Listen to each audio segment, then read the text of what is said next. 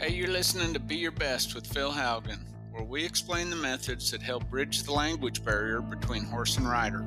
Our goal with each episode is to provide you with the training philosophies that will help you to be your best every day.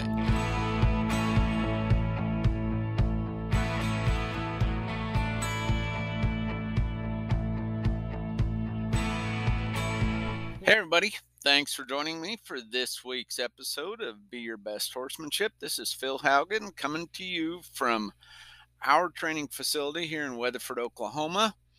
It is middle of the afternoon, and I've escaped to the office with my trusty friend Gus, also known as Wade's little chunky corgi that likes to get up here in the office in the AC. He's a quite a personality, and then he is a he is a hair producing machine, so I'm sure he's getting hair all over the carpet in here. But but anyway, he's my buddy, and so we break the rules kind of once in a while. Me and Gus do, as far as letting him in and and letting him hang out here in the office. And oh, like you've heard me talk, we're kind of in the middle of the dog days of summer, just like it is a lot of places. I think it's triple digits today. I don't know. I think it's supposed to get a little hotter every day this week till we get to uh, roughly 150 degrees or so. Maybe not quite that bad, but it shoot, it was hot by 10:45 this morning. It felt like so. Anyway, we got around early and got horses worked and got things wrapped up decent time and so it's all good. It's all good. It's just uh, did that time of year. So this morning, there's a, a young trainer that contacted me last week about bringing a two year old to get some help with, and real good guy. He's been to one of my clinics and good, good cowboy, good hand with a horse. He'd got to a point where he could tell his horse was getting pretty frustrated, and he knew he was missing some little thing because he he wasn't getting you know he knew that he was creating some confusion and frustration and not creating a situation where that horse knew what the answer was or knew what the response was that he was asking for. And you know i told him i i said uh he, he texted me he said well what time you want to start? And i said well or what time are you going to start? And i said well right at daylight and I knew this morning, I mean, right at daylight, if not earlier, he'd be here. And of course, he was. He was, and he had to come from about an hour and a half away. And so, you know, he he's putting out the effort to get better. And he also shoes horses. He had some horses to shoe over in this area, and we got to work a couple colts. And I actually had him help me with one that I was just putting the first ride on, and so it was it was a good it was a good trade off for both of us. But the two year old he was working with, he's got that horse riding pretty good, but that horse was not real soft in the face. And here again, we've talked about this a ton here lately. But when they're not soft in the face, really and truly, the first place you need to go look is right behind your leg, right under your leg, which is the rib cage because when that horse just like this two year old that when he would when he would disengage that horse's hindquarters or do a lateral flex or a one rein stop the first thing that would happen would be that horse would flex but that horse's head would elevate first and then come back. Well just like i was explaining to him anytime you take the slack out of the bridle reins and the first move with your horse's head is up, the only thing that can happen is that horse's back hollows out.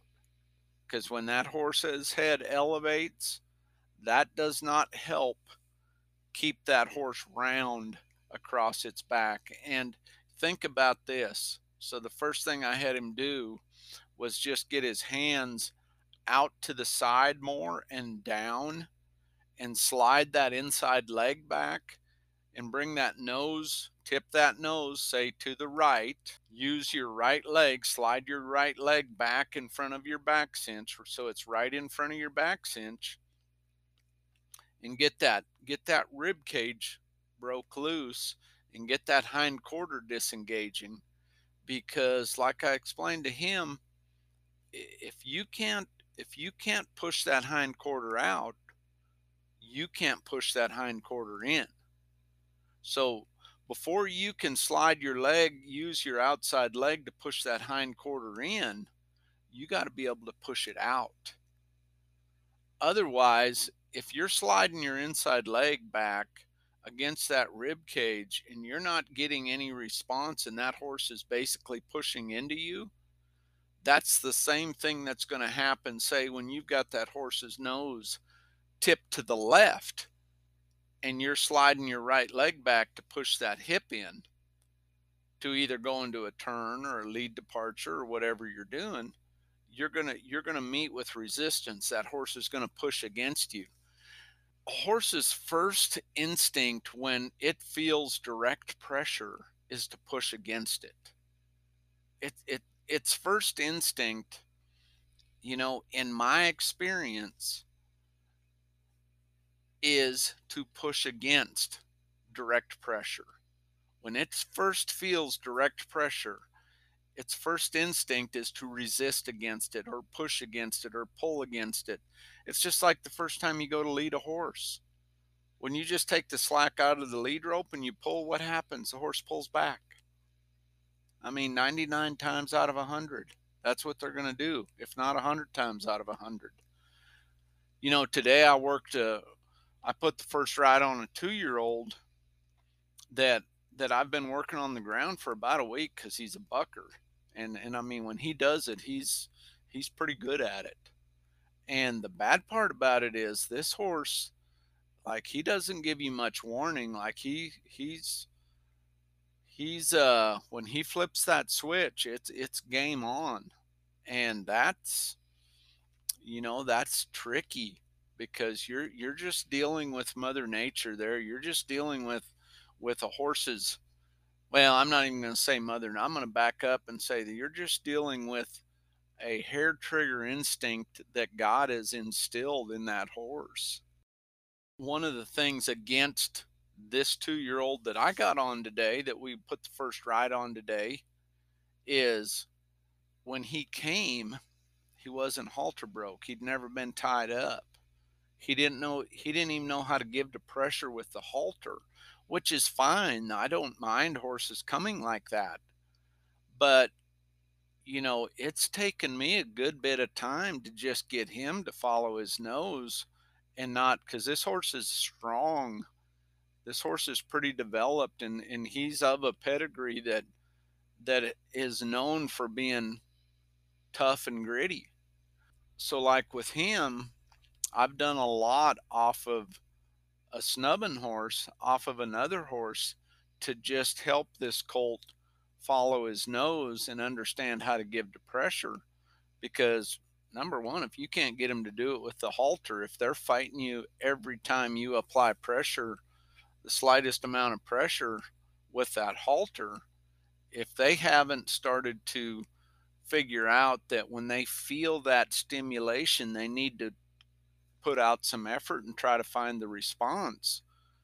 Well, if they're doing that with the halter, there's a real good chance they're going to do it in every other thing you do. They're going to do it every other time you ask them for a response in their body. You know, I always remember that the fir- a horse's first instinct is to push or to resist against direct pressure. I mean, just think about it. How many times do you go to take the slack out of the bridle reins and especially when your horse doesn't have any warning what's the first thing they do well first thing they're probably going to do is elevate their head stiffen their body well that's resisting that's that's pushing against pressure you know that's anticipation of being pulled on anytime you have your horse associating you taking the slack out of the bridle reins with get ready to brace against it or push against it, we're we're uh, we're headed the wrong direction. We're headed the wrong direction. So just like this morning with this young trainer, and this, like I said, this guy's real talented, real good cowboy, really, really good cowboy. And he's smart. You know, he he knew he was missing some little piece, just like with this colt of his by by getting his hand out more and down pretty soon and getting that getting that hind quarter disengaged pretty soon that head was coming down and back down and back down and back well you think about this when your horse when their head drops and comes back you can watch their head and you can tell if that horse is flexing in its rib cage laterally and vertically meaning laterally side to side, vertically across its back. Because the only way a horse's neck can come down and back and find that release point and be really soft is if that horse's rib cage, if that horse is softened in its rib cage laterally and vertically. They got to be round in their back, round laterally, round and round across their back. And here's the thing when a horse understands to find that position with their body, to find that release point, then you've got that horse's body in a position to do a lot of different things. You know, it's just like we were talking this morning. And, you know, in the performance horse world, we need to control speed and direction, and we need our horses to be able to rate, stop, and turn you know, and just keep it that simple. We got to control speed and direction. Our horses have to be able to rate, stop, and turn, and accelerate. I'll throw accelerate in there too, but accelerating's pretty easy for everybody. Speed, speeding up is not our nemesis.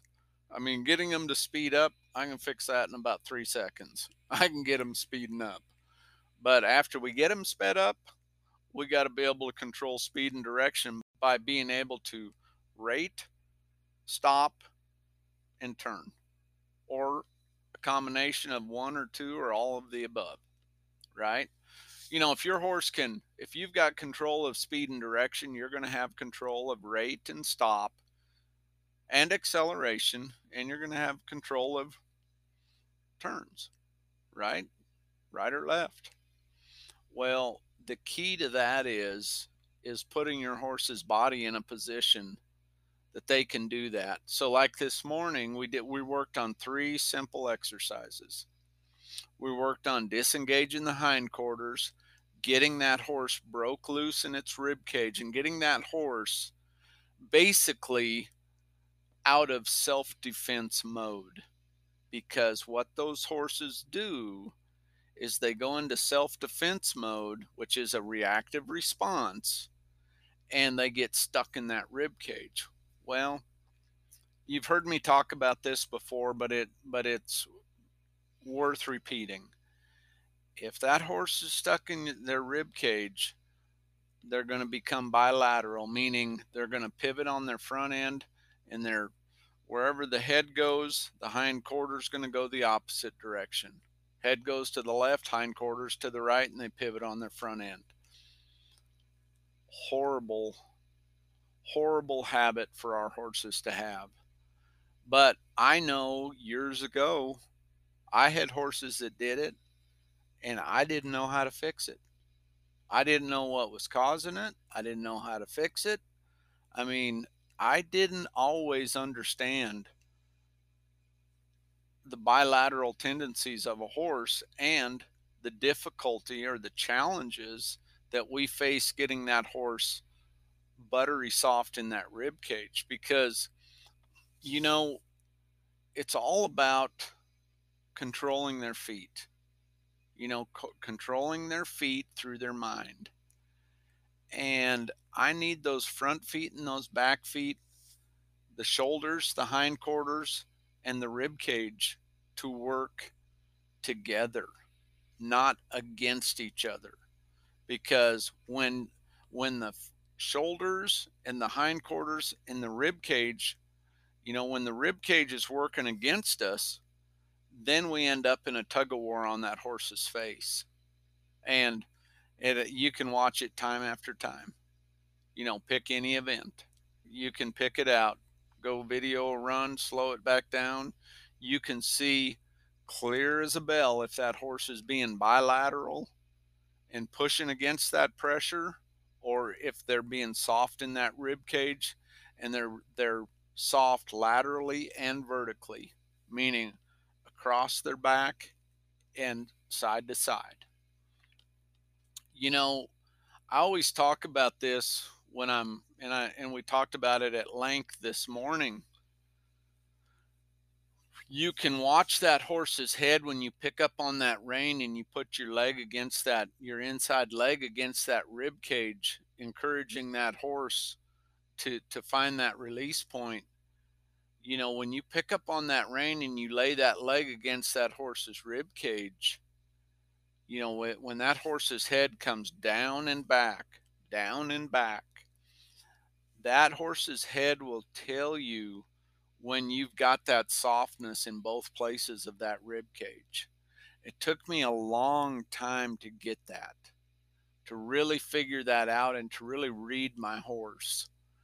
Now I, I can tell you instantly if that horse is, if I'm getting that softness both places, you know, and that horse has got to be soft across the top of its back and it's got to be soft laterally.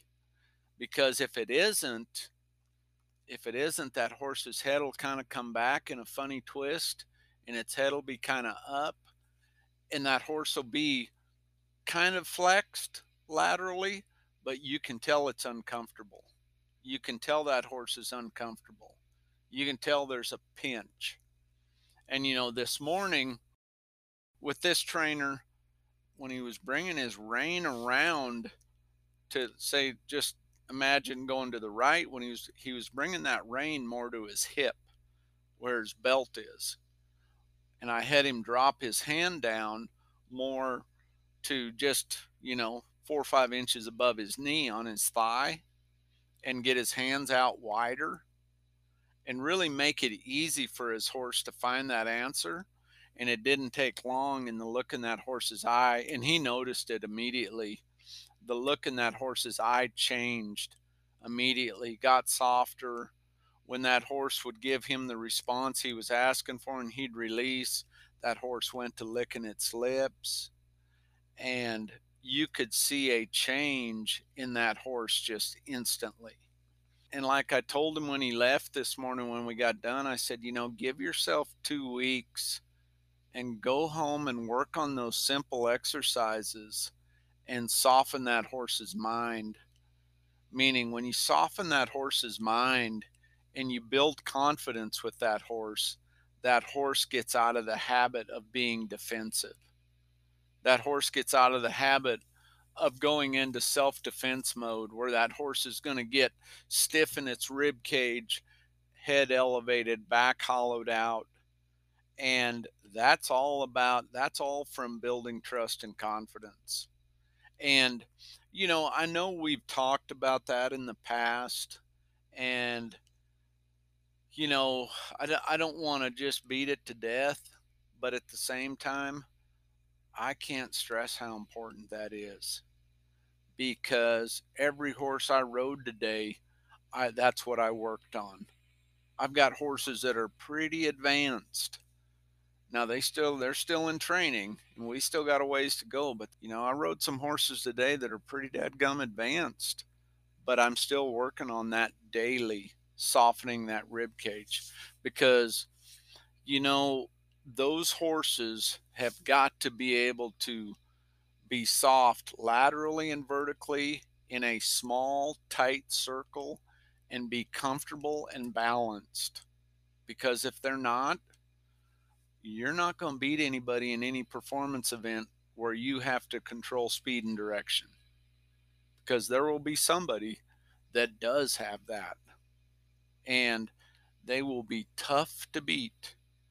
Because once once your horse understands that that's the release point and you have lots and lots of repetitions and you create that muscle memory with them just like you create in yourself you create a situation where when you put all the speed with it you get to retain more softness than somebody that doesn't have that you know you've always heard me talk about any of you that have been at my clinics you've always heard me talk about with speed you know, and this is just my estimation, but I think it's pretty close. With speed, you're going to lose 60 to 70% of that softness that you have at the slower speeds. You know, getting a horse soft at a slower speed, that's not tough. You know, and if we're struggling at, with softness at a slower speed, there ain't no reason to speed up because with speed, you're going to, it's going to feel like you're got your bridle hung on a post and you're pulling on a post that's just stiff as a board because with speed that that's that's the test that is the test um you know so just like with this trainer this morning you know like i said this guy's sharp good cowboy got a bright future in this business. You know, I, I really complimented him on the fact that he's he's really thinking and he's really trying to get better and he knows that it's just a lot of times it's just something small that he's missing and when you ride by yourself all the time that that sometimes those little ruts are hard to get out of. So, so what I'm going to encourage everybody that's listening today to think about is, you know what? We've all got a lot of things to work on, myself included. There's a lot of stuff I I want to get better at. I want to learn more about. But do this. Think about okay, what what is one thing that is really challenging for me right now and my horses. Or think about one thing that is a recurring theme, meaning every horse I ride, I have this same challenge. Which that's a good thing because if you can if you can pinpoint it, then you can fix it. Then you can get help. Then you can go to somebody that you that is reputable that you trust and say, hey, can you help me with this? And that, in some cases, is life changing. And in all cases, it's going to help you progress and improve.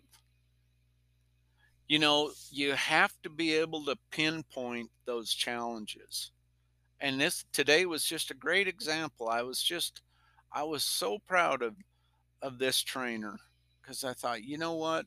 Because this this guy's had a lot of success. Good, good guy. I mean, a great guy. Good cowboy. Good competitor.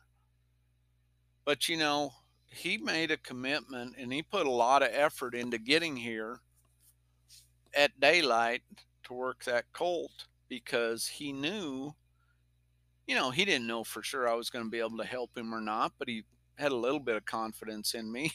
Otherwise, he wouldn't have drove an hour and a half, and who knows what time he got up. I mean, I was out there, you know, I was out there a little after five, and it wasn't. I mean, I bet he pulled in. Bet he pulled in not too much after that, thirty minutes or so, maybe, maybe an hour. I didn't look at the clock. I didn't look at my phone or a clock, but you know, and so that meant he probably left his place at four four thirty. So that means he was probably, you know, I bet he'd got up at three or three thirty. Well, that's you know that's putting out the effort, you know. So, and and I know a lot of you out there are that same way. I know you're doing those same things, and you know, I told him, you know, as long as he has that growth mindset, he's gonna he's gonna make it in this business. But you have to have that growth mindset. You have to be willing to say, you know what, this ain't working. And I know there's other people that are getting it to work. So I need to pinpoint what my challenge is, go fix it. Because I guarantee in a couple weeks, when he comes back this way to shoe some horses and and uh, bring some horses to ride with me, I guarantee you this will be a different colt. And I, and I would say it'll be a huge difference in a couple weeks. You know, that was just another real life example of you know, number one, understanding what your challenge is. Number two, knowing that there's an answer. And number three, just go find the answer. Go find someone that'll help you get the answer and then get moving. Get moving. Don't wait. I tell you one thing I would tell everybody out there get out of the habit of procrastinating. Move. Move forward. Make the call do what you got to do, but get out of the habit of making excuses why you can't do it today. Get moving. Get moving. You know, and whether that's whatever, whatever that's physical fitness, mental fitness, spiritual fitness, progressing your training, get moving. Get moving. Quit making excuses and get moving. I, I was I was the world's best at it years ago. I could make an excuse for this or that, you know. Thankfully, today I'm not the person I was then. When one one that I was a bad guy, nothing. But I figured out, you know what? If you don't do something, you'll never do anything. So figure out one little thing that you can change and get help with and progress, get moving. Get moving. Push yourself. Push yourself. Put one thing on a list for tomorrow that you need to do to help yourself get better and leave it on your list every day. Do it tomorrow, cross it off, put it on your list for the next day, do it again, cross it off, and continue. Because we got to push ourselves. If you're waiting for somebody else to do it, you'll never start anything. Push yourself. Get better. Get better. You got it in you. You got it in you. You got greatness in you. Just reach down and get it. Reach down and get it. You can do it. You can do it. Hey, I want to thank all our listeners. We're, we're creeping up on half a million downloads, which is just awesome. And we really appreciate that. I tell you one thing if you would share these episodes, share them with other people. You know, it. I was listening to a book this week called um, Sustain Your Game. And he said, you know, the thing about lighting someone else's candle, you can light someone else's candle and it doesn't take anything away from yours. Meaning, help others. Share this, it may help somebody else. Hey, have a have a great week of training. God bless. And as always, today and every day, always be your best. Hey, thanks for joining us on today's show. To learn more about the training program that inspired the Be Your Best podcast, head over to philhaugenhorsemanship.com and join our online community by following us at Phil Horsemanship on Facebook or Instagram. This is where we're going to be sharing tons of training tips and information about how you can experience our Training Through Understanding program at one of our upcoming clinics. As you go through the day today, I want to encourage you to figure out one thing you can do to get 1% better, whether that is in your horsemanship journey, your career, or your personal life. Own it and be your best. God bless and have a great day of training.